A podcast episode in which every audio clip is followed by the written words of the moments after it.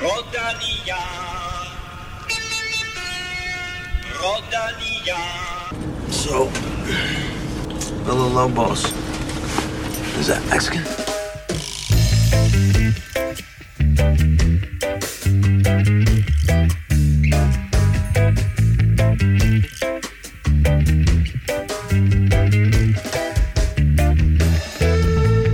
Det kan godt være, at der ikke er så meget cykling i dit fjernsyn for tiden. I hvert fald ikke noget, der ikke er kørt én gang eller foregår udendørs. Men der er stadig masser af nyheder fra cykelverdenen.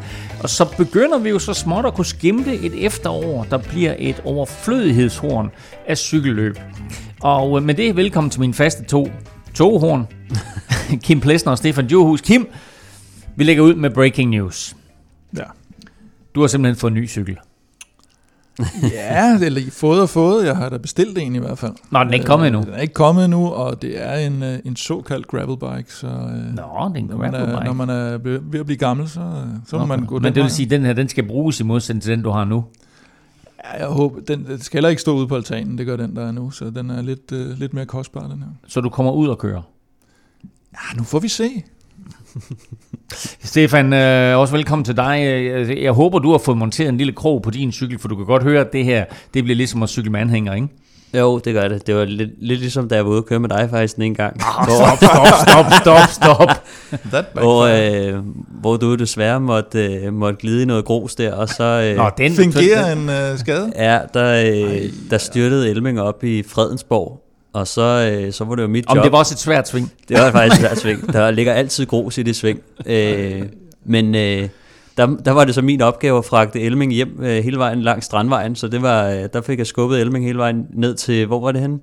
Til Øh, Hellerup Hospital eller Nej, sådan noget? gen, Gentofte Gen- sygehus. Skal du til sygehuset, den der? Ja, jeg var lige inde og, jeg var lige inde og tjekke, at det ondt. Så jamen, det er jo ikke usædvanligt. Jeg skal have et sygehusbesøg besøg, øh, om året. En mand, der også øh, har set øh, diverse sygehuse rundt omkring, det er Lars Bak. Og øh, ham taler vi med lidt senere om det her vilde efterårsprogram, vi går i møde. Og øh, apropos breaking news, så er årets PostNord Danmark rundt aflyst.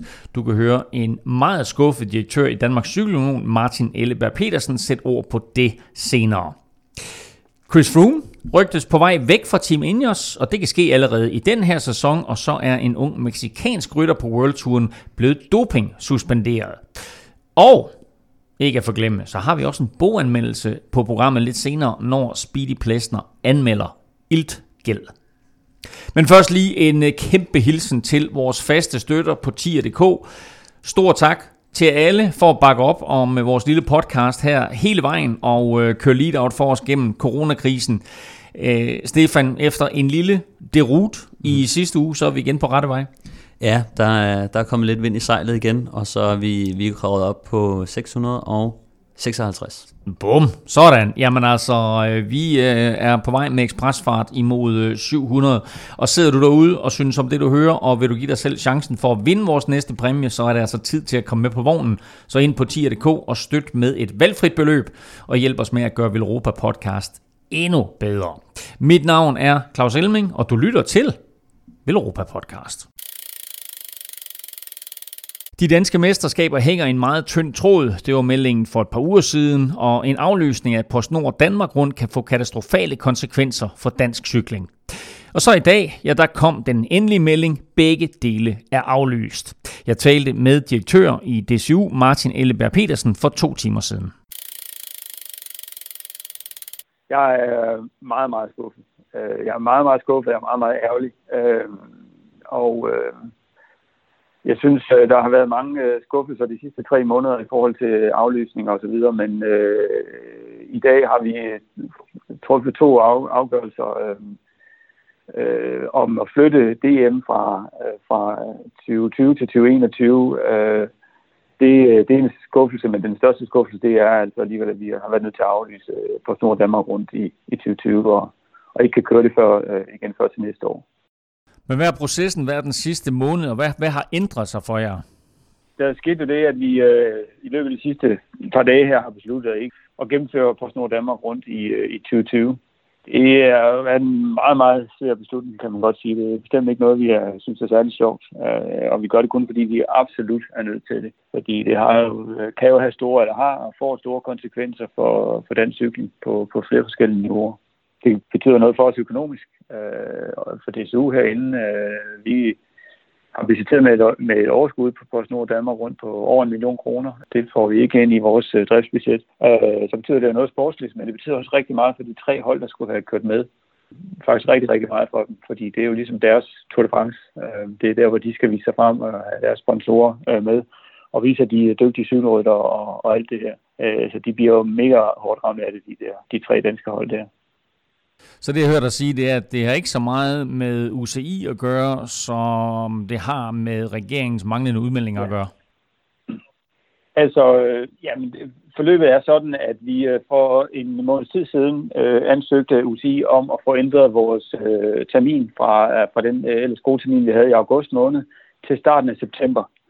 Øh, og det gjorde vi, fordi øh, der for en måned siden, fordi vores, øh, eller hedder det, forsamlingsforbud, det var jo stadigvæk, øh, vi, det blev hævet til, vi har der en forventning om, det hæves til mellem 30 og 50 øh, frem til udgangen af august. Og så kan vi godt sige, så er det jo fuldstændig muligt at holde øh, afviklet på Snor Danmark rundt. Øh, men øh, vi havde stadigvæk en lille forhåbning om, at, at der så ville blive nogle ændringer på den anden side af 1. september, som går, vi kunne sige, så kan vi køre det der. Vi kan i hvert fald sige, at, at det er med, med de, de meldinger der, så var det umuligt at holde noget i august måned. Derfor bad vi om at få en ny dato øh, i september måned, og den har, øh, den har så ligget hos UCI, og de har kæmpet selvfølgelig med at lave deres øh, kalender og deres terminer øh, på plads, og, og, og den kom så, den endelige bekræftelse på det kom så i går, Øh, og det er så samtidig med, der hvor vi så siger, jamen nu, nu kan vi ikke vente længere, ikke på at få en ny dato, men på at få nogle, øh, nogle retningslinjer fra, fra regeringen og fra sundhedsmyndighederne, som gør, at vi tror på, at vi kan holde et løb på forsvarlig vis i 2020.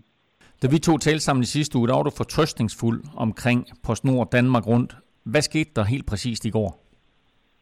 Vi kan ikke se nogen øh, indikationer på, at øh, forsamlingsforbuddet det hæves til et niveau, hvor hvor det er realistisk at afholde øh, på Snor Danmark rundt. Vi kan ikke se, at øh, de afstandsanbefalinger, der er kommet, de, øh, de gør, at øh, vi kan samle så mange mennesker i målområder og i startområder, som, som det nu engang gør det her løb. Og så er der en tredje ting, øh, det handler også om, at øh, grænserne, øh, de er jo heller ikke åbne. Øh, og øh, det kan godt være, at de bliver det helt eller, eller delvist, men men det er jo sådan set alle Europas grænser, vi skal have åbnet, for at vi kan, kan køre det her løb på, på det niveau, som det plejer. Altså, øh, der er 20 hold med, og, og de, hvis jeg ikke husker meget galt, så er de 16 hold, de kommer jo fra, fra andre lande i Europa, og de skal jo kunne komme ind i landet, for det overhovedet er så gør det. Det var jo en, en speciel udgave af PostNord Danmark rundt i år, blandt andet med start i Tyskland. Hvad kommer der til at ske nu? Altså skubber man bare øh, den her udgave til næste år? Øhm, det her det er jo lidt nyt for os, og øh, vi er ikke endnu begyndt at se på, hvordan skal løbet se ud til næste år. Men øh, når det så er sagt, så vil det jo være, øh, kunne det jo være rigtig fint, hvis man kunne køre den samme udgave. Altså 2020-udgaven blev jo kørt i 2021 i stedet for. Øh, med, med, med nogenlunde de samme ruter osv. Øh, men der er jo, der er jo, det skal vi jo også have talt med de forskellige kommuner om. De skal jo også de skal ønske at være med igen til næste år. Øh, og de forskellige byer. Øh, så, så det skal vi jo selvfølgelig tale med dem, dem om, om de vil det eller ej. Du nævnte lidt de økonomiske konsekvenser. Hvad kommer det her til at betyde helt konkret for Danmarks Cykelunion og dansk cykling i det hele taget? Jamen helt, helt præcis for Danmarks Cykelunion, så, så, er det, øh, så har vi budgetteret med et overskud på lige over en million kroner for, for, øh, for Snor Danmark rundt. Det er sådan, at hovedparten af vores indtægter, udover dem, vi får fra Danmarks Idrætsforbund og Team Danmark, øh, de kommer ved, øh, ved, at vi arrangerer cykelløb og ved at arrangere Post, øh, Post Nord Danmark rundt. Øh, vi får ikke øh, indtægter direkte fra medlemskaber fra, fra, fra øh, altså medlemmer, der kommer ind i klubberne, som man gør i hovedparten af andre forbund. Vi får dem faktisk ved at arrangere cykelløb. Og derfor bliver vi rigtig, rigtig ramt på det her. Så når vi mister over en million på det her, og mister de andre ting, jamen så er vores økonomi jo selvfølgelig presset. Øh, medmindre der kommer noget mere, øh, mere hjælp fra forskellige sider, og det håber jeg da stadig på, at der gør. Så lad os tale om noget helt andet, om end lidt i samme boldgade, nemlig DM i landevejscykling. Hvad kommer der helt præcis til at ske der? Status er, at vi har øh, aflyst det oprindelige øh, DM, der skulle være afholdt i Give her i, øh, omkring, den, øh, omkring den 20. juni. Øhm, Og vi har så øh, givet, eller vi har rykket det, kan man sige, øh, Gives øh, cykelløb, eller Gives DM, har vi rykket til 2021.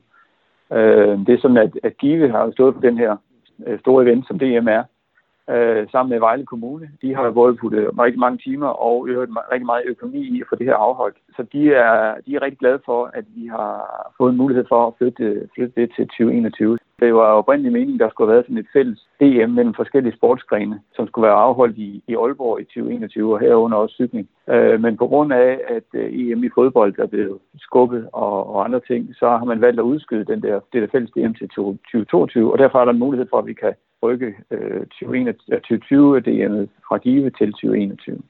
Øh, og så vil du sikkert spørge mig, hvad så med DM i 2020? Øh, der kigger vi, det er jo lidt ligesom med Post Danmark, Post Nord Danmark rundt, at vi bliver nødt til at kigge ind i, hvad er, øh, hvilke anbefalinger og hvilke retningslinjer kommer der fra sundhedsmyndighederne for at kunne afholde cykelløb i 2020 overhovedet. Øh, men lad os nu håbe, at der bliver åbnet noget mere op, så det giver en mulighed. Og så må vi jo kigge på, om vi kan afholde DM på, på den ene eller anden måde. Øh, øh, sammen med en, en, en, en by og en klub og en kommune øh, et eller andet sted i landet. Øh, det kan være, at vi holder, afholder enkeltstarter et sted, og det kan være, at vi afholder de øh, samlede starter et andet sted. Det kan være, at vi ikke har så mange klasser med, og så, og så videre. Øh, det ved vi simpelthen ikke endnu, og det, det prøver vi hele tiden at finde ud af, hvordan kan vi, hvordan kan vi, kan vi få det afholdt, og kan vi gøre det på en eller anden øh, anderledes måde.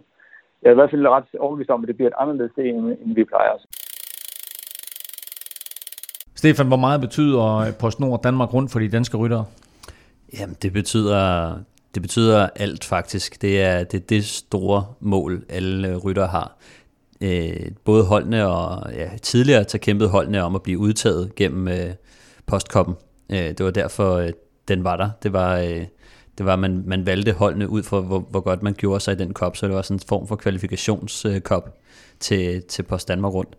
Og, øh, og det er bare det største. Øh, det, det er det største kategori cykelløb, som, som kontinentalhold øh, får lov at køre. Øh, og, og man får lov at køre med, med nogle af de, de bedste i verden. Så det er både det største cykelhold, øh, nej, det største cykelløb, øh, man får lov at køre, og så, øh, så er det der det største udstillingsvindue for, øh, for, for holdene også og for deres sponsorer. Så både sportsligt for, for rytterne, men også for, for sponsorerne er det, er det klart det største. Martin Elleberg, han nævner her de øh, tre danske mandskaber, det her det kommer til at gå ud over. For en god ordens skyld, Stefan, hvilke tre er det, det drejer sig om? Jamen det er, ja, jeg skulle nærmest til at sige Pro-Conti-holdet, men nu hedder det jo Pro-Team. Øh, det danske Pro-Team-hold, øh, rival Readiness, og så er det kontinentalholdet fra Skive, Team Colquick, og så er det det Bornholmske kontinentalhold, Team BHS PL Beton Bornholm. Det er meget mundrette Bornholmer ja. øh, team der. Hvor stort er, er løbet for, for de tre mandskaber? Øh, jamen det er, som sagt, det er det, er det største, men øh, en af, altså en af de ting, som, hvor det faktisk overraskede mig, ikke, for sportsligt set, så er det jo sjovt, at man får lov at køre den, de, de år, jeg har kørt det, så er det lidt sjovt, at man sidder side om side med sådan en som Daniele Benati, som jeg synes er en af de fedeste cykelrytter, øh, der, der var. Altså sådan, man får lov at køre mod, mod nogle af de allerstørste, man får lov til at køre mod Team Sky og og, og, og det, det er jo selvfølgelig sjovt øh, ryttermæssigt, men der var faktisk, øh, det første år jeg kørte det, der, øh, der var jeg udbrud på, på den første etape, og der kan jeg huske, at øh, efter etappen, der kom øh, hovedsponsoren for, øh, hvad hedder han, øh, fra BHS, øh, øh, øh, Transportfirma, han kom over og, og hilste på mig og sagde tak og sådan, og øh, det var fedt. Og så, øh, jeg, jeg forstod det ikke rigtigt sådan, men, men vi snakker om bagefter, sådan, hvad er det værd for en sponsor, øh, at man er i udbrud? Og der fik de øh, i, i, i, t, i hvad hedder det, TV2 Bornholm, de havde en ekspert inden for at vurdere, hvad det var værd. Og der øh, vurderede de, at sådan et sådan tv-udbrud der, det, det ville være øh, mellem 250.000 og 500.000 hver i sådan i tv-eksponering. Hold da kæft, det, er, det er en dyre drenge, vi er med i studiet her, Kim. uh, så siger han også, øh, Martin Lillebær, desværre, at øh, DM er aflyst, eller i hvert fald udsat. Hvad kommer det til at betyde? Øh, jamen, øh, det kommer til at betyde, at først og fremmest, at måske får vi øh, ikke nogen dansmester i år, og så vil det højst sandsynligt bare være Michael Mørkøv, der, der kører videre i trøjen, men, men jeg tror også, det bliver svært for dem at finde en ordentlig placering øh, på den meget kompakte kalender, der er. Og så vidt øh, jeg kan se nu, så, så, så kommer det nok til at, hvis der kommer til at, at komme et DM, så bliver det nok uden mange af, af, af hvad hedder det, rytterne på World Touren, mm. fordi at øh, de skal ud og køre cykel for deres hold, og det er deres vigtigste opgave, så nationale mesterskaber, det kommer lidt i, i anden række, så, øh, så jeg har svært ved at se, hvor de kan finde plads, hvor rytterne ikke er til et andet cykelløb, eller befinder sig et andet sted. Øh, man kan ikke bare lige flyve hjem øh, et par dage inden Tour de France, køre et DM og så flyve tilbage igen, øh, eller nogle af de andre store løb, så, så det kan godt blive DM uden øh, de, de største rytter, de største danske rytter. Så der er faktisk en chance for, at du kan stille op og vinde det. Ja, det tror jeg faktisk. Øh, jeg, Det kan være, at jeg kan være med nu med min Det nye er faktisk cykel. med din nye cykel, Kim. Det går helt amok, det her. Vildt på varme brede dæk. Nå, PostNord Danmark rundt er aflyst. DM er aflyst, men... Det er quizzen naturligvis ikke. Stillingen er som følger. Stefan Djurhus 10 point, Kim Plesner 8 point. Efter kun en enkelt optræden hver har Mathias Hundebøl og Magnus Kort begge 4 point, og så må vi sige lidt skuffende, så har Jesper Petersen øh, 0 point. Øh, men øh, det betyder også, øh, Kim, at du har serveretten. Og, Ja, den er øh, meget værd i de her dage. den er meget værd i de her dage. Men du har altså to point øh, bagefter, og der er kun et point at kæmpe om i dag. Og øh, lidt, senere, lidt senere, der skal vi høre fra Lars Bak. Og øh, Lars Bak øh, vandt jo en etape i Giro d'Italia i 2012, 12. etape. det er nemlig korrekt. 12. etape i 2012. Det var svaret på quizzen, eller en uh, Giro d'Italia, der begyndte i Danmark med uh, ja. uh, et par etapper i Herning og en enkelt i Horsens, og sluttede uh, et sted i Italien. Men uh, hvem vandt Giro d'Italia det år? Det er dagens quizspørgsmål. Og så er spørgsmålet, oh, Kim, han, Kim han sender dig øjne, så jeg tror, han har den allerede. Kim han har jo ændret sit, uh, sit uh, Instagram-navn nu fra Speedy Plesner til Savret Plesner. Det er også mere korrekt end Speedy Plesner. Alt andet er mere korrekt. Der er kun én regel, drenge, det gælder jer to, og alle jer, der lytter med. Lad nu være med at google. Sport handler om mennesker, og mest interessant de steder, hvor deres personlighed skinner igennem. Vi bliver fascineret af de resultater, de bedste er stand til at lave i de år, de af den ene eller den anden grund har til rådighed til at gøre noget enestående i deres karriere. Nogle på grund af, andre på trods af deres personlighed. Men måske er den opdeling allerede for enkel. Måske er den enkelte skæbne meget mere subtil, og måske er atleters forhold til deres motivation og deres karriere et lidt dybere mysterium, end vi er villige til at acceptere. Det, vi som tilskuere kan blive draget af, er historierne, de skaber. Den franske journalist og min store held Philippe Brunel sagde engang til mig, at cykling også er at lære at se nederlaget og forstå dets placering i livet. Det er det sportens bedste historie kan. Man holder med nogen og ikke med andre, også i deres nederlag. Man spejler sig i nogen og ikke i andre. Forstår nogen bedre end andre. Jeg tror ikke, at Andy Slæks karrieres endeligt var et udstrakt nederlag i hans liv. Selvom det helt sikkert ikke var nemt at acceptere til at starte med.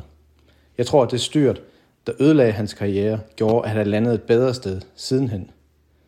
Livet havde formentlig været et andet sted for ham hele vejen igennem. Nu stod han der i tålelig nærhed af lykken, og det kunne ingen tage fra ham. Jeg holdt med Andy. Det gør jeg stadigvæk. Han cykler bare ikke professionelt længere. Han er et andet sted, og der mødtes vi den aften i Paris. Det her var Brian Nygaard, der læste højt fra sin nye bog. Sammen med kunstneren Erik A. Fransen har han nemlig udgivet en meget flot cykelbog, der hedder Iltgæld. Jeg har bedt Kim om at øh, anmelde bogen, men øh, inden vi skal høre, hvad Speedy har at sige, så skal jeg lige høre dig, om øh, der er noget med, at du og Brian Nygaard faktisk har en masse til fælles. Ja, det kom jeg til at tænke på, da, da jeg læste bogen. Der, noget af det første, jeg lagde mærke til, det var, og det, det er lidt uretfærdigt selvfølgelig, hvis, øh, hvis det øh, bliver sat i forkert kontekst, men øh, der var en stavefejl. Og øh, jeg tror, det er den ene stavefejl, jeg, jeg fandt i hele bogen, eller slåfejl. Og det var præcis den samme slåfejl, jeg også lavede i vores øh, historiens bedste cykelrytter. Og øh, det er Konstante Girardenko, som vi åbenbart begge to øh, mener skal hedde Konstante. Men han hedder Kostante Han uden hedder. Konstante. Og så, øh, så har vi jo stort set samme frisyr. Det var, Der er ikke så meget hår det tilbage. var, det var company haircut hos, øh, hos Ries jo. Og øh, ja, vi har, vi har begge to været hos Team CSC, øh, endda Ja, på samme tid. Måske. Og så øh, den, den vilde anekdote. Var I det? Var I, var I samtidig hos CSC? Ja, det var vi. Ja. Ja. jeg tror, Brian var der i alt, i alle de år, jeg var der i hvert Okay. fald. Øhm, og så, øh, så kommer Brian jo faktisk fra en lille by, der hedder Hedensted. Mm. Det er der så ikke så mange, der ved sikkert. Og øh, der drev min familie den lille lokale biograf. Så øh, sandsynligheden for, øh, at vi begge to måske har siddet og, og knædet en tårer til E.T. eller sådan noget i 80'erne, den er, den er faktisk til stede. Og, øh, og så kan jeg også forstå på bogen, at vores, øh, vores rigtige, første rigtige cykelløb i udlandet, det var VM i Verona i, i 99, så der har vi måske også været samtidig uden at vide det. Og det er noget af det første, som, øh, som Brian fortæller i bogen, nemlig at, at det var der, han ligesom øh, oplevede øh, professionel cykling Ja. live for, for første gang. Øh, men efter CSC, øh, Kim, så tror jeg, kan man roligt konkludere, at jeres øh, karriere er gået i forskellige retninger. Det kan man sige, det kan man sige. Øh, Brian han tog videre og blev øh, direktør for, for Leopard. Jeg tror, hed det Leopard Racing, eller hvad hed det, da, da de alle sammen stak af fra, fra Ries. Øh, og så var han hos, øh, hos Team Sky, han blev pressechef for det, der i dag hedder Mikkelton Scott. Han var med til at starte øh, tøjfirmaet. Hvorfor er det, vi siger Mikkelton, Scott? Hvorfor, hvorfor siger vi Mikkelton? Det er jo Jesper Vorter, der siger Når det, når det er Jesper Vorter, på siger det. Når det er derfor, okay. Det er jo, blevet, øh, det er jo bare blevet fast, jo. Og så, så har han øh, været med til at starte tøjfirmaet Paranormal, han har boet i Luca i en årrække, han har været kommentator og ekspert på, på, på TV2, han har udgivet en bog nu, og, så, og nu sidder han jo så over på sin vingård i, i, i Kalifornien, og jeg sidder her med jer to og laver podcast. altså, ja, med andre ord, så har så dig, der har trukket det længste strå, jo, ikke? Helt, helt afgjort. Det er altså i øvrigt en, en lille sidehistorie med Brian, det er, at han befinder sig på den vingård der i Kalifornien, og Kalifornien er jo lukket fuldstændig ned, og nu er øh, indrejseforbuddet i Kalifornien, nu er det forlænget til 21. juni, og Brian er altså lige blevet far til, til tvillinger. Ja. Ja. De er i Danmark. Dem har, dem har han altså ikke set nu i, i 4-5 måneder. Nej, det er- Øh, det er sådan rimelig barsk. Det er hård kost. Så, øh, men øh, vi, håber, vi håber, der kommer noget, noget god vin ud af det. Øh, og fedt selvfølgelig, fedt selvfølgelig, at øh, Brian lige havde øh, lyst og tid til at indtale den her bid her fra bogen. Og Kim, nu vil jeg så gerne bede dig om at anmelde hele bogen. Hele bogen simpelthen. Nej, men altså, jeg, jeg synes faktisk, jeg, jeg vil egentlig lægge lidt ud med, at jeg, jeg synes, det er sådan lidt underligt, når, når, man, når folk anmelder, at, øh, at de så tager udgangspunkt i, hvad de selv mener. Fordi bogen er jo sjældent skrevet til en anmelder. Der er mange, der har imod, øh, hvad hedder han, Thomas Treve på Ekstrablad og sådan noget. Han har jo sin mening. Men det, man måske egentlig burde tage udgangspunkt i, det er vel øh, det publikum, som, som bogen er skrevet til, eller musikken er, er lavet for. Øhm, så så det, det synes jeg egentlig bare er lidt, øh, lidt mærkeligt, og jeg, jeg går ikke ud fra, at, at Brian har skrevet bogen sådan specifikt til mig. Så, øh, men hvis vi starter med det, som er, er det mest øh, uinteressante, det er, er, hvad jeg mener om bogen. Det, øh, der, der, så kan vi lægge ud med lidt kontroversielt, og det er jo, at det er jo øh, Erik A. Fransen der, der har, har lavet de her illustrationer. Dem er der rigtig mange af, og øh, det giver bare ikke mig noget. det gør det ikke. Og alle, jeg har talt med, de siger, og kæft, hvor er de fede, de der illustrationer, og det er bare perfekt. Og sådan noget. Jeg, jeg kan ikke, altså, det, det, det rammer det ikke rigtig ind for mig. Og, Jeg- og, der, og der er jeg jo stadigvæk fem år gammel inde i, du ved. Så når jeg ser sådan en bog, så bladrer jeg jo igennem og kigger billeder til at starte med. Åh, det er flot. Jamen for mig der, der er også det adskilt på en eller anden måde, så, og jeg tror, det er meningen, at det ikke skal være adskilt, så, så, så det er sådan øh, det mest. Men det, det er mig, der er noget galt med det, det ved, jeg- det ved jeg godt. Øhm, så til gengæld, så synes jeg, det bedste ved bogen, det, det er de her afsnit, hvor, hvor, hvor man virkelig kan, kan, kan mærke Brian Nygaard, at det ligesom er, er noget, han har oplevet, det er noget, han fortæller, det er noget, han øh, brænder for, eller hvad skal man sige. Og der er nogle, øh, specielt nogle afsnit om øh, Wouter Valens, der, der, der døde der, og øh, nummer 108, og øh, Andy Slex de Root, øh, til dels Matt Hamons øh, Paris-Roubaix sejr, øh, hvor, hvor øh, Brian jo var pressechef for holdet, og så også øh, selve historien om, om Team Sky. Og, og for mig, der kunne jeg, altså jeg kunne godt bruge en hel bog, bare med, med sådan nogle kapitler, fordi det er det, jeg synes, der, der, der er det mest interessante, og hvor, øh, Jamen, hvor man, øh, der er der ikke nogen, der siger, at der ikke kommer en der er ikke nogen, der siger, at man ikke Ikke? skal lave en Så det var da en opfordring til Brian allerede her.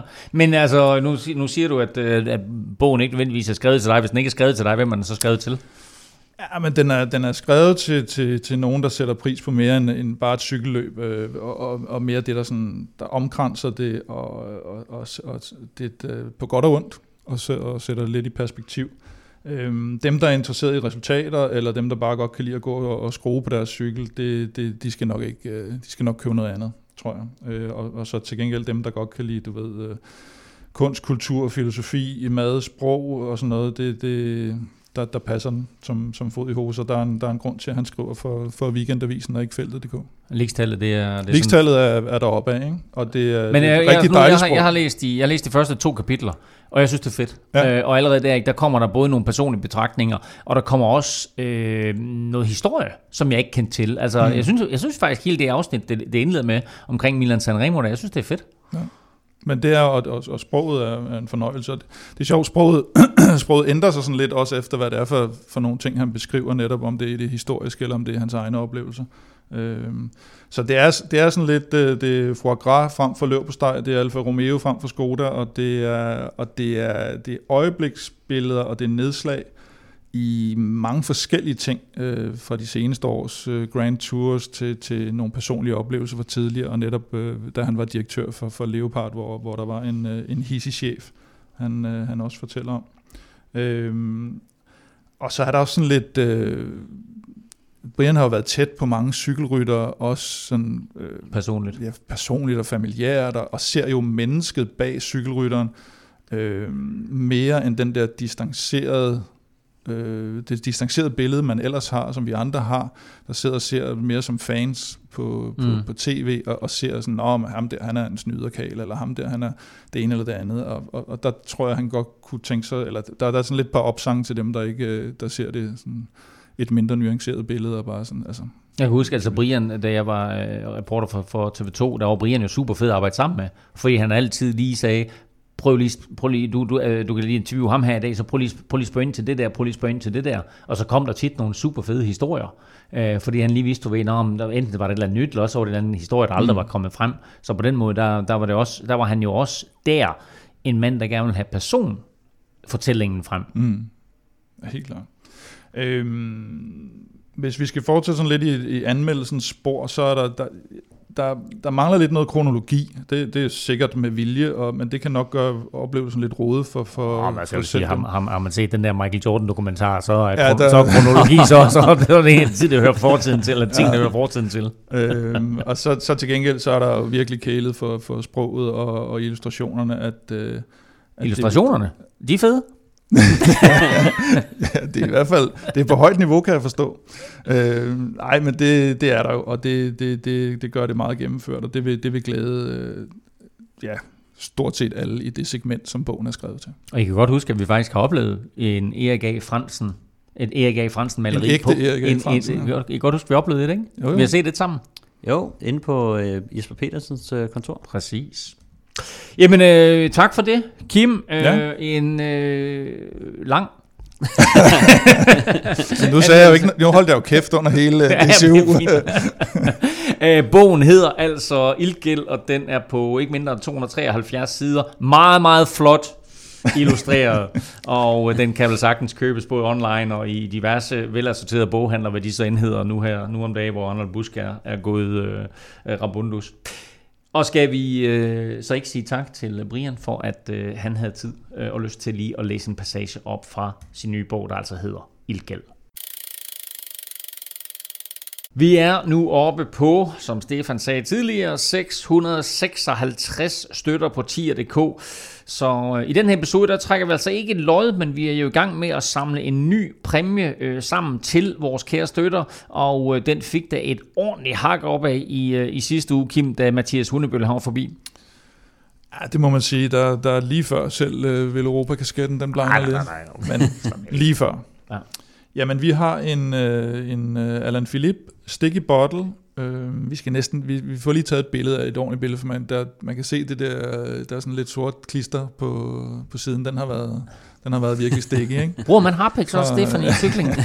Nej, det gør man ikke. Øh, fra Dauphiné sidste år, hvor han fik en, øh, en sticky bottle af Brian Holm, og øh, efter sine har drukket af den måske i virkeligheden. Ja, det vil Sagde. Mathias. Det- det- ja. Nogle gange Det bliver er det bare nogle, smidt væk. nogle gange, så bliver det smidt væk, ja, Ja. men, øh, men Øh, typisk så, så bliver det også drukket. Og så en Ineos-drikkedunk, som i hvert fald bare blev smidt væk, eller blev smidt i grøften. Og en uh, Skoda-kasket, en Ivan Basso lyserød føretrøje fra uh, dengang han var på Team CSC. og en Mark Cavendish Quickstep engelsk mestertrøje. Ja, altså, og vi lover lige, vi lægger, vi lægger billeder op af det hele, fordi det er simpelthen bare nogle vanvittige fede ting, som uh, Mathias han havde med, og det ligger altså uh, alt sammen uh, i puljen, som vi trækker løjet om ved, uh, ved 700. Hvis nu jeg siger ildgæld, hvad siger du så, Kim? Det siger, jeg synes, det er et dejligt ord. Jeg synes, det er et fantastisk ord, og jeg lider selv øh, meget af det. Det jeg har cyklet nok med dig til at vide, at du, du lider ildgæld hele Konstant tiden. underskud på øh, ild, ildkontoen. Øh, nej, men jeg tænkte nemlig på, nu sagde du her, at du har læst øh, afsnit 1 og 2, eller sådan noget. Hvis man kender dig ret, så har du sikkert læst øh, et afsnit eller halvanden, eller sådan noget. Ikke? Skimmer det. Du får, Du får aldrig læst den bog der. Lad os, let's face it, og hvis, øh, og hvis du skulle få lyst til det, så kan du låne min. Så det vi gør, det er, at vi smider dit eksemplar i puljen. hvis man vil have autograf, så bliver det ikke at Brian Nygaard, for han sidder i karantæne i Kalifornien, så må, så må det være Elming, der skriver under. Eller, Hvor er mit må- eksemplar, altså? Hvor er dit eksemplar? Du. Det er noget, hvis man er Du- du- junior- du- du må også låne-. Du også låne. Nå, men altså åbenbart mit eksemplar af Ja. Ilgæld er så også med i puljen. Og kunne du tænke dig at vinde alle de her fede ting? Der er sgu da også en bog. Den har vi glemt. Der er en eller anden bog. Nej. Jo, der er. Mathias' bog. Nå, ja, det er rigtigt. Ja, Mathias' bog, det var fede, fede ruter i... stigninger, eller ja, fede, fede ja. stigninger i Europa. Peter Kossens ja, prøv, så, nu, er der, nu er der to bøger, er der er to to bøger. trøjer, der er to drikkebunke, der er to kasketter. Mega, mega fed præmiesamling, vi har her. Kunne du tænke dig at vinde øh, den her samling af præmier, så øh, er det altså inde på tier.dk, det sker. Øh, du skal donere et beløb, og det skal du, det er helt valgfrit naturligvis, men øh, du donerer hver gang, vi udgiver en øh, ny podcast, og når du så donerer, så er du altså med i, i lodtrækningen om øh, fede præmier. Og for alle vores lodtrækninger, der gør vi det jo på den måde, at for hver femmer, du donerer, der får du et lod i puljen, så jo større beløb, jo flere lodder, og dermed altså større chance for at øh, vinde. Du finder link både på velropa.dk og på tier.dk. Yeah, this is my biggest win so far, so, uh, so that's nice. Som du måske hørte lidt tidligere i podcasten, så er det sådan lidt over 8 år siden, at Lars Bak han tog karrierens største sejr, da han kørte først over målstregen i Sestri Levante på 12. etape i Giro d'Italia. Nu er tiden som rytter skiftet ud med rollen som sportsdirektør, og det har givet helt usete udfordringer i coronatiden. Jeg talte med den 40-årige dansker mandag, og han glæder sig til efterårets pakkede program. Der bliver run på, men jeg tror, alle er glade for, at der er så mange løb som muligt. Øhm, og det kan også gøre, at øhm, alle former for hold overlever, ikke? Øh, som kontinental, pro-kontinental. Jeg tror, det, det, det bliver rigtig godt for mange, og øhm, lige nu tror jeg ikke, vi skal sidde og, og, og græde over, at der er for mange løb. Jeg synes, tror nærmere, vi skal være glade for, at der, der er masser af løb, og så, øhm, og så håbe på, at de også finder stadig også. Hvordan stiller det jer som hold med hensyn til at udvælge, hvilke ryttere, der skal køre hvilke løb? Man kan sige det sådan, at lige nu der, øh, der er der stadigvæk et, et lang tid til 1. august, så øh, vi har god tid til at planlægge det. Men det er jo klart, at noget af det overlapper hinanden, så man skal, man skal sætte sig grundigt ind i det, ikke? Øh, fordi det er, jo, det er jo helt nyt, at du ikke kører løb i fem måneder, og så lige pludselig skal du til at køre øh, masser af løb. Ikke? Øhm, så det, det, alle skal være fleksible, og alle skal være, ligesom være open-minded over for det. Og øhm, det, det, jeg tror for mange, så, så, så bliver, det, bliver det godt at, at, at komme i gang igen, og det, det, har, været, det har været en... Det har været en lang periode ikke? Med, med uvidshed for, i, på, på alle fronter. Ikke? Hvordan har I øh, grebet det an øh, på NTT og jo også øh, dig selv i din nye rolle?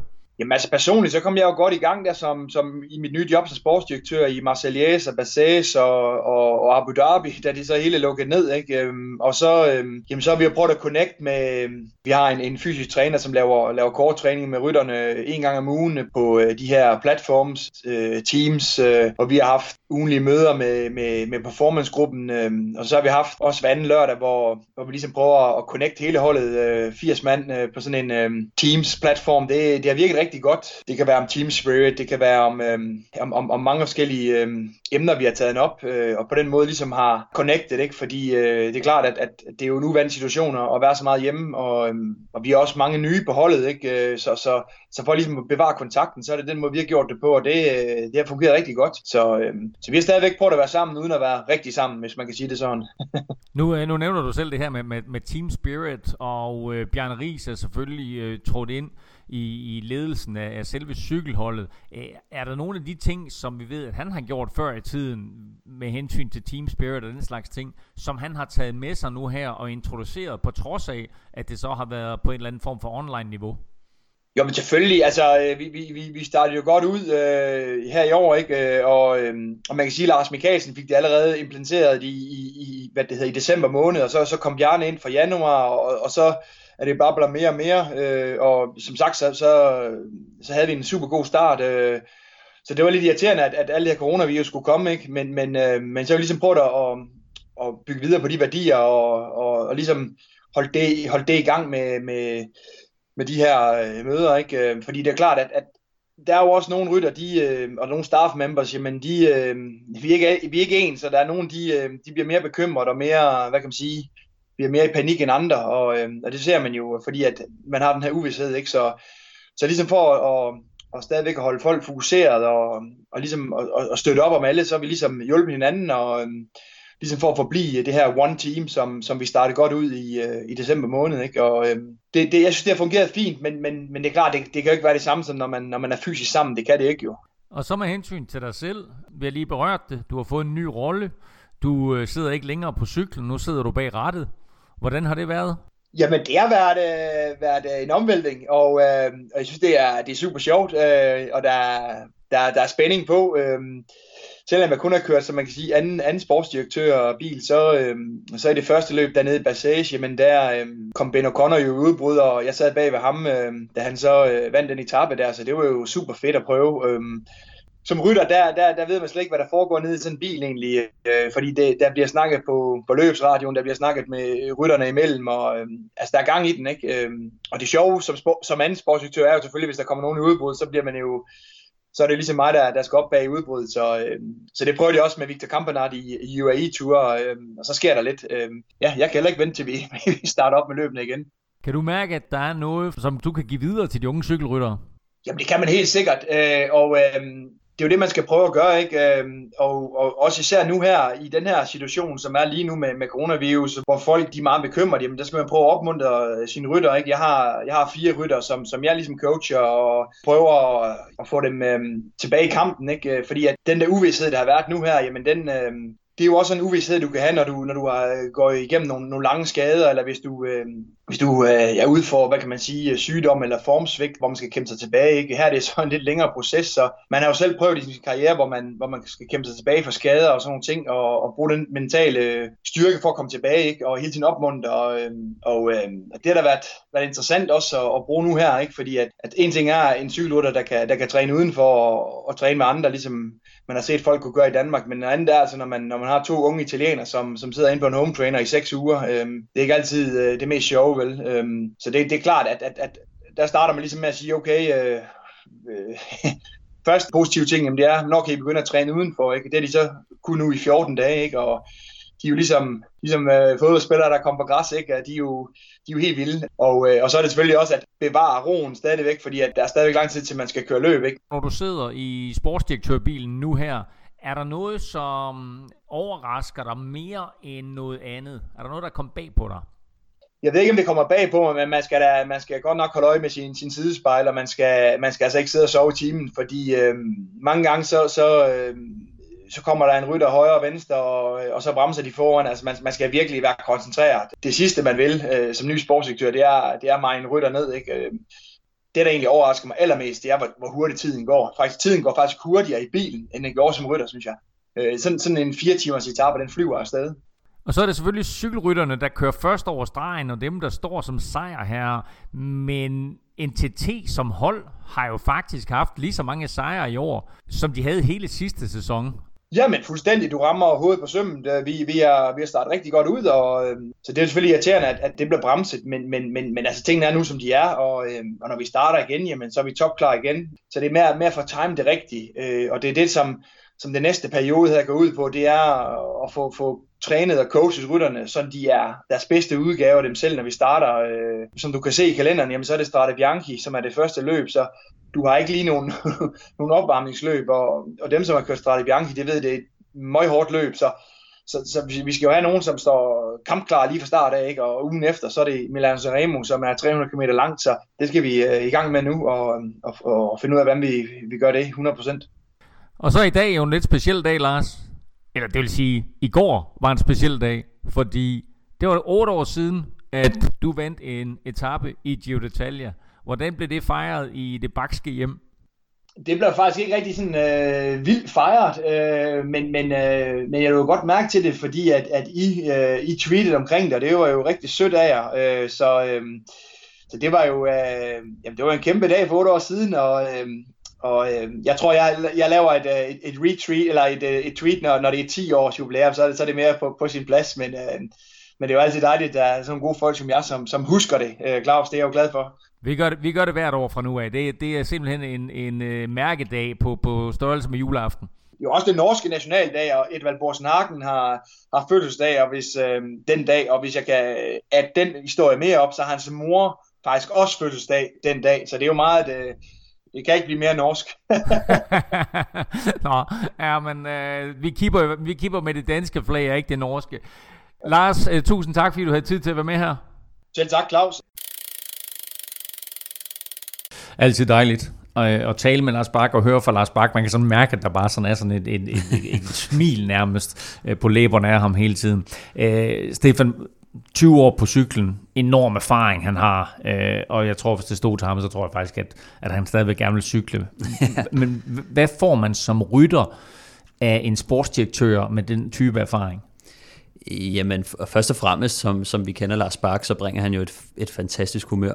Og øh, det er faktisk ret vigtigt øh, i ledelsen eller på et cykelhold, at der er nogen, der kan holde humøret op, fordi at det er meget hurtigt øh, på et cykelhold, at stemningen kan blive lidt bitter, specielt når det ikke går så godt. Og det har det ikke gjort på, på, på det hold i, i noget tid. Så, så det er ret vigtigt at få en, der, der er optimistisk, øh, og der har været igennem, som han altid siger, det går op og ned i showbiz. Så, øh, så, så de der op- og nedture, det, det tror jeg, han er god til at takle. Og så alt den erfaring, han kan bringe ind. Øh, nu taler Lars om, at øh, han kører ned i bil øh, 2, og det vil sige, at han skal køre op til, til udbruddet øh, og have Lars Bak øh, siddende og, og, og guide dig igennem sådan en øh, Pep talk der lidt. Ja, jeg tror, jeg, jeg tror sgu, det tror jeg, jeg vil virkelig gerne have, have haft Lars Bak i, i nogle udbrud. øh, det tror jeg skulle have været, have været ret fedt, så, så helt sikkert øh, betyder rigtig meget at have en, en type som ham. Og så kan jeg huske, du har fortalt også faktisk, at til løb, når man, når man kørte med Lars Bak, eller også for den sags skyld inden et løb, så var der altid sådan en, en stemning omkring ham. Jamen det er det, altså det er jo altid, øh, altså nu er det ikke fordi, at jeg har været venner med Lars Bak, men, men, men jeg ved bare, altså jeg har, jeg, jeg har været der nogle gange, at, at han har altid et eller andet at fortælle, ikke? Og, og mange af de andre proffer, de, øh, de, de, de kan jo også godt lide ham, øh, fordi at han, han har så højt et humør, så når man skal ud og træne hver dag, så, øh, så, så, så er der altså mange dage, hvor det er lidt surt, og man har lidt svært ved at komme i gang, og, og, og der er Lars bare den der morgenfriske type, der bare øh, der kan snakke der hele vejen igennem, ikke? Så, og, og for nogen som, som Valgren og de der, de har også, øh, de synes måske også, at han snakker lidt for meget, men, øh, men hellere det end, end den anden vej. Jeg kan huske sidste år i Tour de France, hvor han kom ind lige foran fejlbladet med en anden rytter, som jeg ikke lige kan huske, hvem var, men den anden rytter takket nærmest Lars Bak for at have ført ham til mål, altså både sådan cykelmæssigt, men måske også mentalt, og det er måske også nogle af de ting, øh, han, han kan bringe her. Han siger også øh, i interview, Lars Bak, at, øh, at en, af, en af de vigtigste opgaver, han har her, er selvfølgelig også at bevare humøret højt øh, i mm. coronatiden, og så fortæller han, at øh, han har fire ryttere, som han har ansvar for. De fire, det er Dylan Sunderland, det er Samuel Battistelli, Matteo Sobrero og så Luis Meintjes. Mm. Altså øh, de tre første sådan unge italienere, som man godt kan forstå, når man så skal han være med til ligesom at bringe dem op. Men er det lidt overraskende, at han har ansvaret for sådan en som Luis Meintjes? Ja, både og, og, og specielt hvis, man, hvis det havde været for to år siden for eksempel, øh, hvor han jo nærmest var, var et af, af de største navne. Øhm, Ung talent, som mange forventede ja, store ting af. Grand, Grand Tour øh, forhåbning i, i, i klassementet. Ja, var han i top 10 i ja, jamen, hans problem, turen, blev, eller hvad, hans problem blev lidt, at han nærmest fik den der lige omkring nummer 8-10 mm. hele tiden. Ikke? Den der Subeldia-placering, som, øh, som ikke, ikke så mange lægger mærke til. Og nu tjekkede jeg lige hans... Øh, det var så inden udsendelsen vel at mærke, var jeg inde og google. Ja, tak. øh, at, øh, at, at 2019, det var ikke, det var ikke super prangende, vel? Øh, så, så, så han har sgu om nogen behov for, for, for lidt godt humør og, og noget mental opbakning til en karriere, der er ved at ryge lidt ud i, øh, i hækken, ikke? Så, så det, det tror jeg egentlig kan være... Øh, man kan sige, hvis han havde været på toppen, havde, havde Lars jo nok ikke fået ham som, som ny og som assisterende sportsdirektør. Men netop her, der kan man sige, det er måske det, der skal til, og det er måske en satsning, som, som kun kan give noget positivt. Altså, det kan, det kan næsten ja. ikke gå dårligere heller med ham. Ja. Nej, men jeg tror også, at, at det er en ting, som måske er lidt undervurderet. Det, er, altså, det, cykling er meget mentalt. Øh, altså det, det, det mentale overskud og, og med, med alt, altså det er bare så hårdt øh, cykling, sådan hele gamet og, og med cykelløb og træning. Så, så, så det Lars han, han bringer mentalt, det det er guld værd, og det er også derfor, jeg tror, han får sådan en som Luis Meintes og de unge rytter, øh, fordi han både kan vise dem, hvordan tingene hænger sammen, hvordan de skal gøre tingene, og få, få dem kørt ordentligt ind i, i, i det mentale øh, stadie, man skal være på. Jeg er medlem, fordi Zetland udfordrer mig, kommer med nogle nye vinkler på tingene. Det er et medie, som har et udsyn, som er grundig i sin tilgang til, til nyheder, og som jeg synes giver en spændende vinkel på mange forskellige emner. Jeg synes, at det er vigtigt, at man også øh, betaler for at, at få noget ordentlig journalistik. Som du måske har hørt i de seneste par udgaver, så har vi fået en ny partner her på Velropa Podcast. Online-mediet Zetland har skruet en super fin deal sammen, hvor du får adgang til alt deres lækre content for mindre, end hvad en øh, halv fadøl koster på Nyhavn eller Åen i Aarhus. Og Kim, her er altså en rigtig fin mulighed for både at støtte Velropa og blive klogere. Ja, det med at blive klogere, det må vi jo lade folk øh, selv ligge og rode med. Det gør de ikke i- det gør, i Velropa det gør de ikke podcast i hvert her, fald. så derfor er vi nødt til at alliere os med. Nej, men det der er sådan for, øh, hvis man sådan skal forklare lidt, hvorfor, øh, hvorfor også ud over alle de andre gode ting, der er med det, så er det også, at øh, hvis man har lyst til at støtte Velropa podcast, så for den der halv triller, var det det, du kaldte den for? Mm.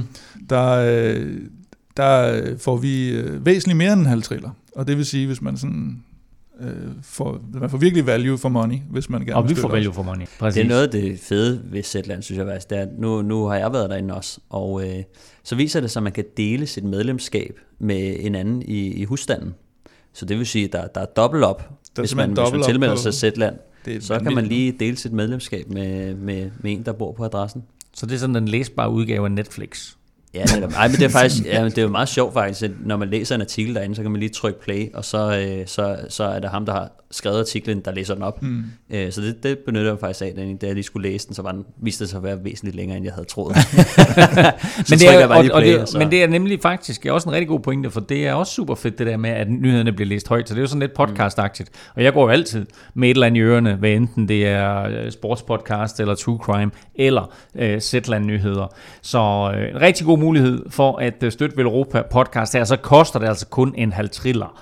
Så har du adgang til det Danmarks mest moderne medier, der giver dig indblik og fordybelse, og det er altså i to måneder, det er 25 kroner per måned. Det er under en krone per dag, kan Jamen, jeg det er jo næsten helt, regne ud. Det er jo helt ridiculous. Du sparer penge, du bliver klogere måske, og samtidig støtter du faktisk også Velropa Podcast. Så gå ind på Zetland med z.dk-velropa og tilmeld dig nu. Det koster altså den her 50'er, og så får du to måneders abonnement til Velropa Intropris. Sæt i gang.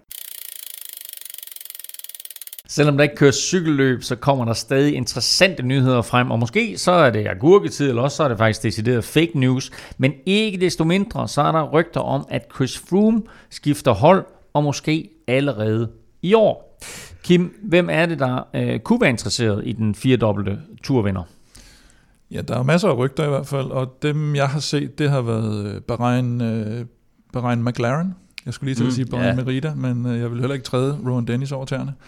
Øh, Movistar, UAE og Israel Startup Nation og NTT. De skulle være øh, inde i billedet. Og vi talte jo lidt om, om det her positive problem, som Ingers har i, i sidste uge, nemlig med, at de jo har øh, tre, øh, de sidste ja, tre turvinder, ikke i Geraint Thomas og Froome og øh, Egon Bernal.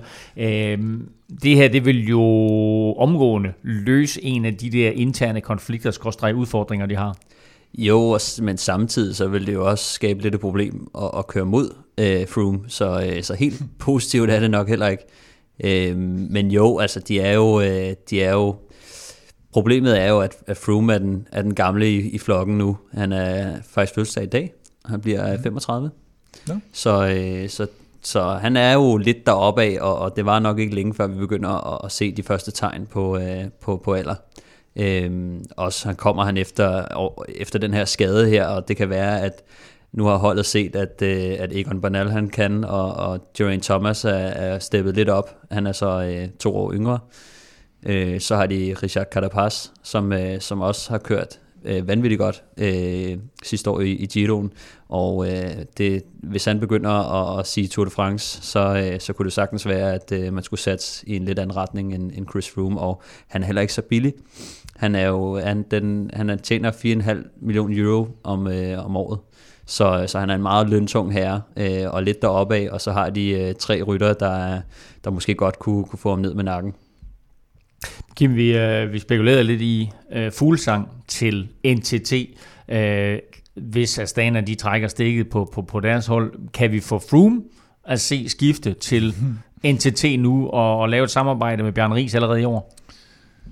Ja, men altså, alt er vel i, i teorien muligt, og, og, og der kommer sikkert øh, rygter, så længe den ikke bliver den ikke bliver manet til jorden officielt. Og, men der har jo tidligere været de her, var det i forbindelse med en bog eller et interview, hvor der var noget med, at, at han var i hvert fald ikke interesseret i at, at køre for Bjørn Ries. Øhm, så, så der, skal, der skal i hvert fald sluges øh, en kamel, måske to, øh, hvis, hvis den skal komme øh, på banen igen.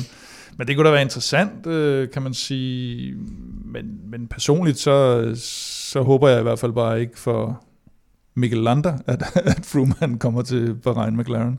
Nå, Fordi hvad, nu, hvad, hvad er, du på? nu, er, nu er Lander jo så flygtet fra, fra, Nå. hold, fra hold til hold for at, at, at være ene kaptajn, og, og det er ikke gået skide godt de andre gange. Og der kan man jo nok sige, at han kan beskylde sig selv, fordi han vidste godt, hvad det var for nogle hold, han, han kom til, og nu, nu ser det så ud til, at han, øh, han, han har det nogenlunde der, øh, stille og fredeligt, og hvis, øh, hvis Froome han så kommer og overtager turrollen, så vil det næsten være for, for bittert for, for Freelander. Det vil være lidt, lidt mærkeligt at se Froome øh, for et andet hold, øh, faktisk. Ja. Øh, nu er man ligesom, nu er ligesom synonym med, med Brailsford og, og Ineos. Nå, men, Men, øh, altså, se Tom Brady. Nu skifter han Det er rigtigt. fra... Men også så, samtidig så tror jeg, at øh, faktisk øh, Cavendish, han har fået en, en rigtig, rigtig fed McLaren øh, i, i forbindelse med sit skift, så det kan også være, at det, det trækker lidt.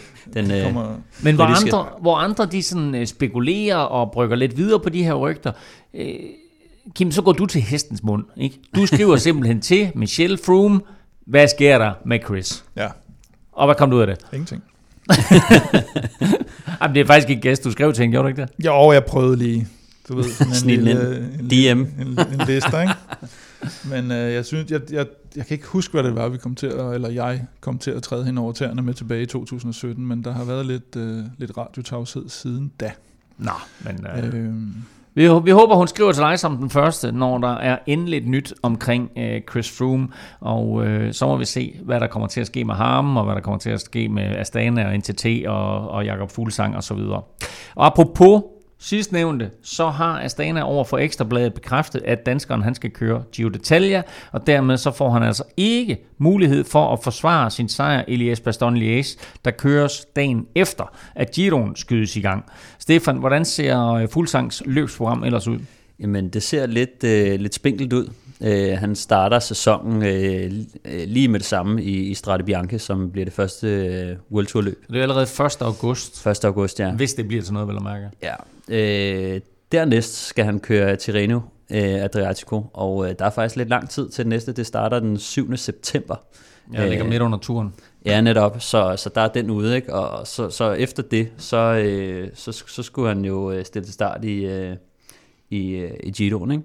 Øh, der var, ja, der tror kun, det var de to løb, han, øh, han havde på, faktisk. Så, så øh, en er noget højdetræningslejr imellem så måske. Ja, helt sikkert. Det, det skal jo også til. Men øh, det, det er ikke ret mange løb, han får at, at varme op på, så, øh, så men det, det, det er jo det samme for alle. Men, men da jeg sad og kiggede på, på kalenderen, så tænker jeg egentlig, at han kunne faktisk godt have, have haft nogle flere øh, løb, øh, der ville passe. Ja, men ved vi, om det, øh, om, om det ikke bare er dem, der er blevet nævnt? Øh, i den, jo, øh, jo, det er i hvert fald bekræftet, ikke? så det, ja. det kan jo sagtens være, men, men indtil videre så ser det ud til at være en lidt, lidt spinkel øh, optakt for ham. Men altså skal han køre Tirreno, så kommer han i hvert fald ikke til at køre turen. Og dermed så er hele den der spekulation om, at han skulle have været hjælperytter for Superman Lopez i turen, så er den i hvert fald skudt til hjørne. Ja. Øh, så han kommer til at køre Miguel Angel Lopez der med nogle andre øh, rytter end Jakob Fuglsang. Ja, helt sikkert, og, og- jeg tror også, at øh, altså, det virker som om, at, at Jakob lidt har givet op på, på, på Tour de France, øh, og jeg tror også godt, at nu er han ved at nå det sidste stadie i sin karriere, vil måske gerne prøve at, at, at, at hive det sidste ud, de sidste sejre ud af, af karrieren, så, så jeg synes det, alligevel, det er fornuftigt, øh, fordi turen, den ser bare uhyggeligt svær ud øh, i år, øh, hvis, hvis det bliver til noget, som Mm. vi altid siger. Men, øh, men, men Ineos og, og, og Jumbo, de, de kommer rigtig, rigtig stærkt, så, øh, så jeg tror, at det Nå, så du tænker, du tænker ikke så meget terræn, du tænker mere de andre hold, der kommer. Ja, det tror jeg. Altså, øh, det er jo altid sjovere at vinde, ikke? Og øh, han har jo forsøgt en del gange på Tour de France efterhånden, og det virker som om, der er lidt en, en forbandelse over det, når han, når han Mm. mm. kaster sig i det. Øh, siden han blev, var det syv, og han blev øh, Præcis, dengang. I, i 14. Ja, så, øh, så, så det, det, 13. Var det 13? Var det ikke 14? Var det 13? Var det 13? Nå, det var sådan, det var. Godt. Vi Ja. kommer tilbage til Giro d'Italia 2012 lige om lidt. øhm, og så er der faktisk også nyheder omkring mm. hans øh, holdkammerat Jonas Gregor.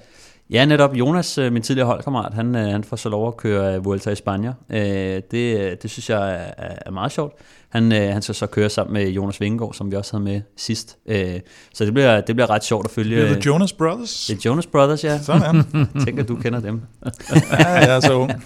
Men, øh, men jeg tror, at det er, det er et rigtig godt løb til ham, og, og Jonas Gregor, han skal også ud og, og, og skaffe sig selv en ny kontrakt. Øh, så, øh, så, så det, bliver, det bliver sjovt, og jeg håber, han kan få lov at, at, at jagte nogle udbrud, fordi at det, det, det, er også, det er også det, som, øh, som han er bedst til. Og Grand Tour debut for Gregor, ikke? Jo, netop.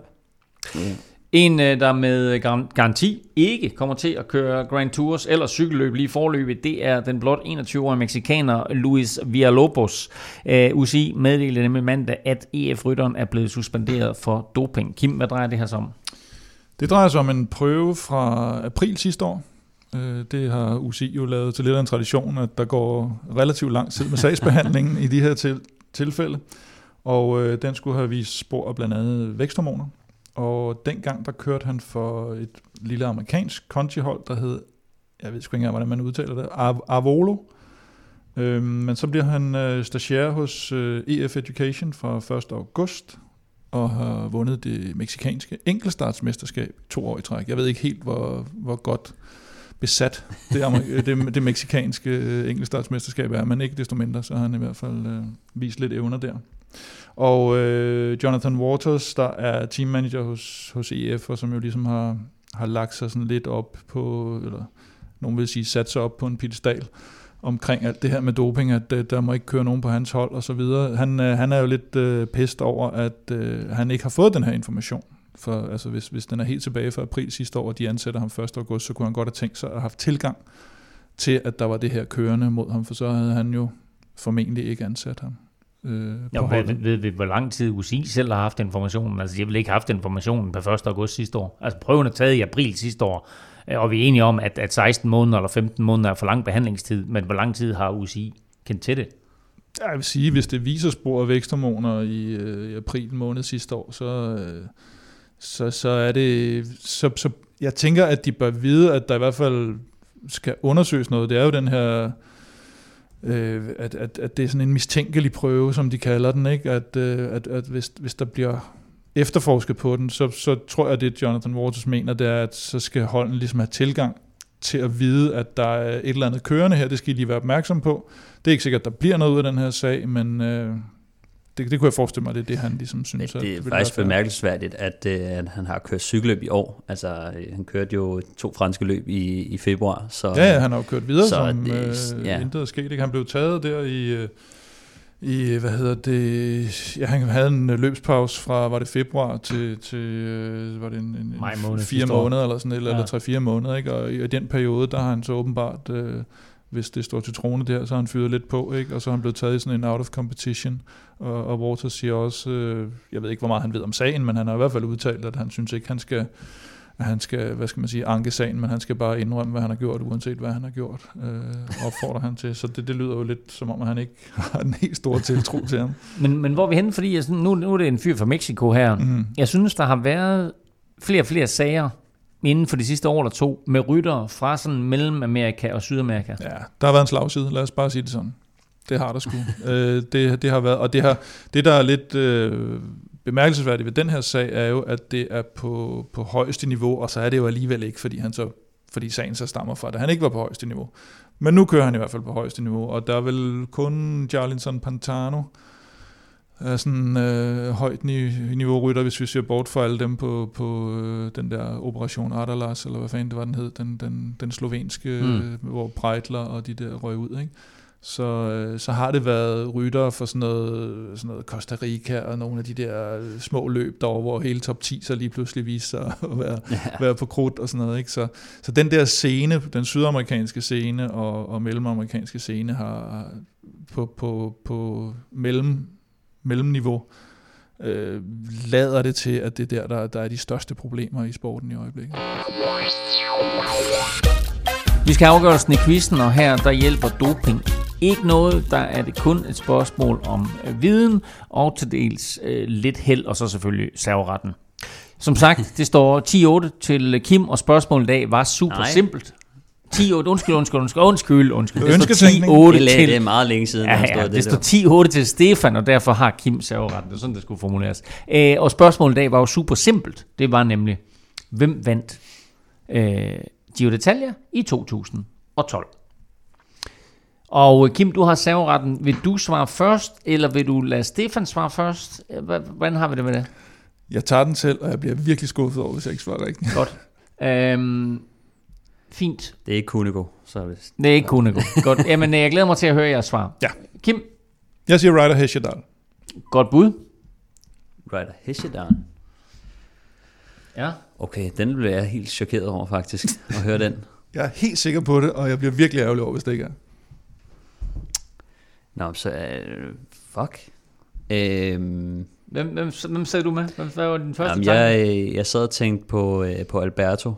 Han, øh, han vandt på et tidspunkt. Øh, og det var vel cirka deromkring. Men jeg kan sgu ikke lige... Øh, jeg, siger, jeg bliver nødt til at sige Alberto. Ja, og du, skal uddybe Alberto. Contador. tak. Ved I, hvem der førte efter, øh, efter rytterne forlod Danmark? Det gjorde, øh, nej, det gjorde Alex vel ikke, gjorde han det? Nej, det gjorde han Nej, han kom Nej, ikke han i, blev det var der, hvor toer. han... Øh, Ja, han blev, han blev toer, og så... øh, holdtidskørslen, blev han- ja. Ja. Uh, Taylor Finney vandt enkeltstarten, Ah, ah, ja, ja, og han førte faktisk uh, efter de forlod Danmark. Uh, og så skiftede trøjen sådan lidt uh, hvor- rytter, ryg, om man vil. Uh, og Ryder Hesjedal fik den uh, efter syvende etape. Og uh, mistede han havde den. faktisk også efter 14. etape, men så tog Joaquin Rodriguez Nej, den. Så uh, Porito havde den hele vejen, lige ind til den sidste enkeltstart, som Ryder Hesjedal vandt. Er det rigtigt? Og dermed nappede trøjen igen. Øh, og Ryder Hesjedal vandt Giro d'Italia i 2012. Rodriguez havde ellers trøjen i Jamen, han er jo blevet... 8, det er jo vanvittigt. Han, han har aldrig vundet en Grand Tour. Prøv at høre, jeg var, da, vanvittigt, da, da, jeg læste op på det her, og det var egentlig derfor, jeg kom på den her quiz, da jeg læste op på det her med, med Lars Bak og, og etappesejren der tilbage i 12, så så jeg, at Ryder Hesjedal vandt, så tænkte jeg, det kunne jeg overhovedet ikke huske.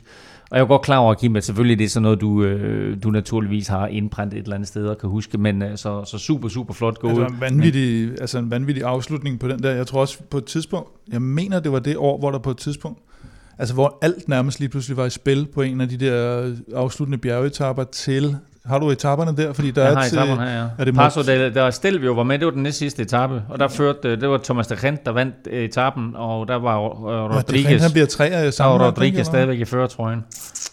Um, Bliver det Grindix øh, tre af sammenlagt eller sådan noget? jo, det gjorde han nemlig lige nøjagtigt. Ja, helt vildt. Så, øh? Ja, ja, Ja, ja det det af samlet i det. Og på et tidspunkt mener jeg, der er en af de der små... He- Hesjedal 1'er, øh, Porito 2'er, og så øh, de Gent 3'er. Gal.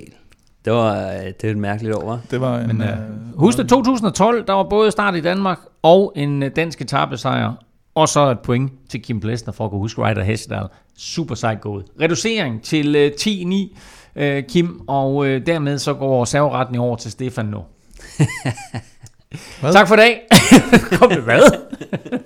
Han fører sgu da stadigvæk. Nej, Det- det, er lige, det er ligesom i curling, når man så har fået et Ej, point. sådan har det sgu aldrig så, været. Jo, i curling, der går serveretten jo så også over. Der må, der må du være ærlig, Stefan. Det har altid været den, der har været bagud, der har haft Jeg serveren. synes også, at serveret plæsner, det klinger lidt bedre. Ja, det er det.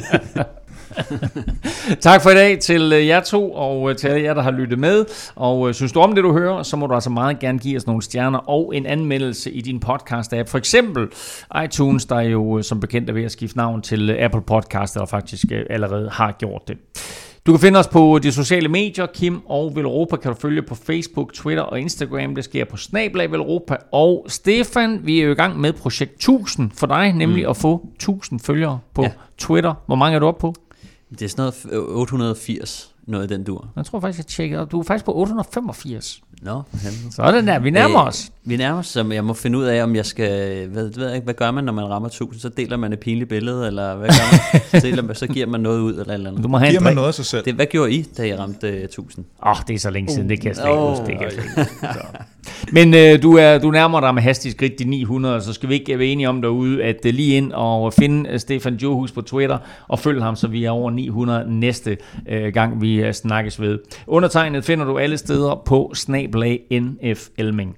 Tak for nu. Tak fordi du lyttede med. På genhør. Froome til NTT. Du hørte det her først.